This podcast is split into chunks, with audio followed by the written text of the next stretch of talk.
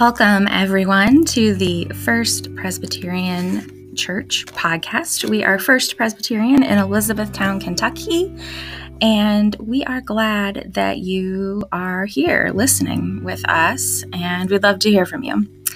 Um, we hope that your day will be blessed, and may the peace of Christ be with you.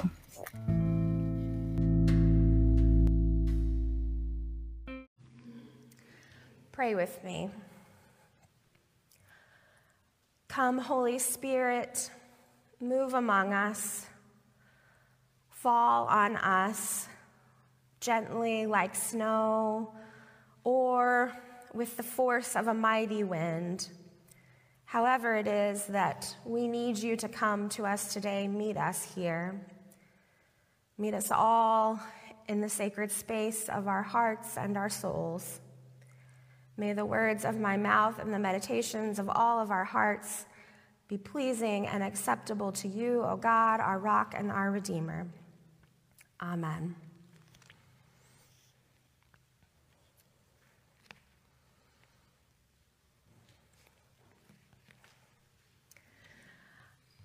My first child is Lydia. She's not here today.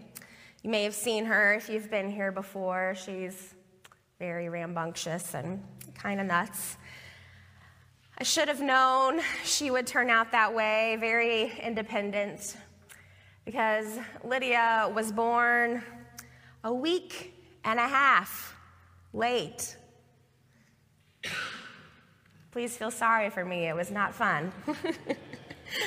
it's wonderful. It was wonderful blessing. I forget about it now, but those days of waiting and waiting were very long. And then when I went into labor, I was in labor for probably two full days, like 50 plus hours before we got anywhere close to her actually being born. It went on her own time. And, well, we don't need to get too much into birth, but if you've been at a birth or experienced birth or seen those videos on YouTube, you know it's it's a little bit messy, just to put it, put it mildly. Birth seems so mundane, but today we're talking about sacred space. And I don't know that normally I would have thought of pregnancy or birth as a kind of sacred space. They are, they are definitely. I felt God close to me when I was pregnant, uh, as I do now, pregnant with my second child. But for even those of us who will never give birth, we are connected to that idea of God being born in us, of being a growing space for God. There's that line in O little town of Bethlehem be born in us today.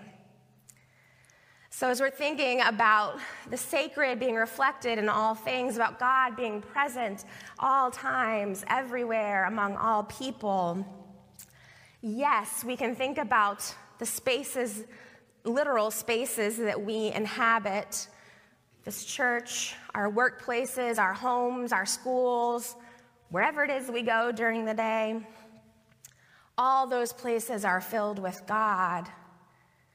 But also, more than that, Mary, I think, reminds us that we too are to be sacred spaces for God's own coming, for God to be born in us. This song that we hear from Mary as I said, it comes after the angel greets her, tells her the news. One of the things the angel says is, Do not be afraid. Now, the angel wouldn't have said that if there were no reason to be afraid, right? First of all, there's an angel talking to her. That would not be expected. I would be nervous too. And then, of course, how is she going to get pregnant? How is she going to deal with Joseph telling him this news? How is she going to deal with her community? Not to mention that birth in those times, I mean, and in our times too, but especially in those times, was a risky venture for women. They didn't have the advances in medical technology that we have now. Anything could happen. Mary was afraid.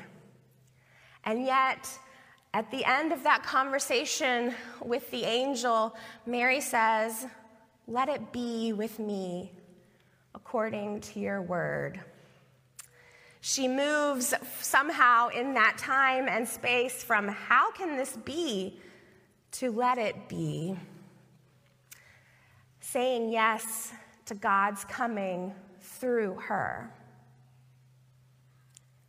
And in each of us, God is waiting to be born again and again into the spaces of this world through each of us.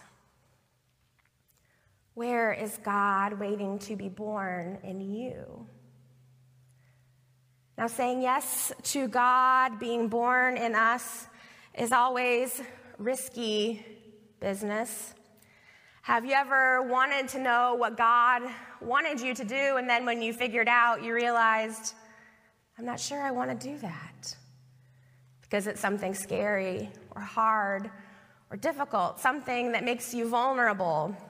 Happened to me once when I realized I had to apologize to someone, a friend, that I had really wronged. It was the right thing to do, but I really would have rather avoided it. God calls to us, and it's a great gift. We get to be vessels for God, but it is scary and it is risky, and like birth itself, anything can happen and it can get kind of messy, and it probably will hurt a little.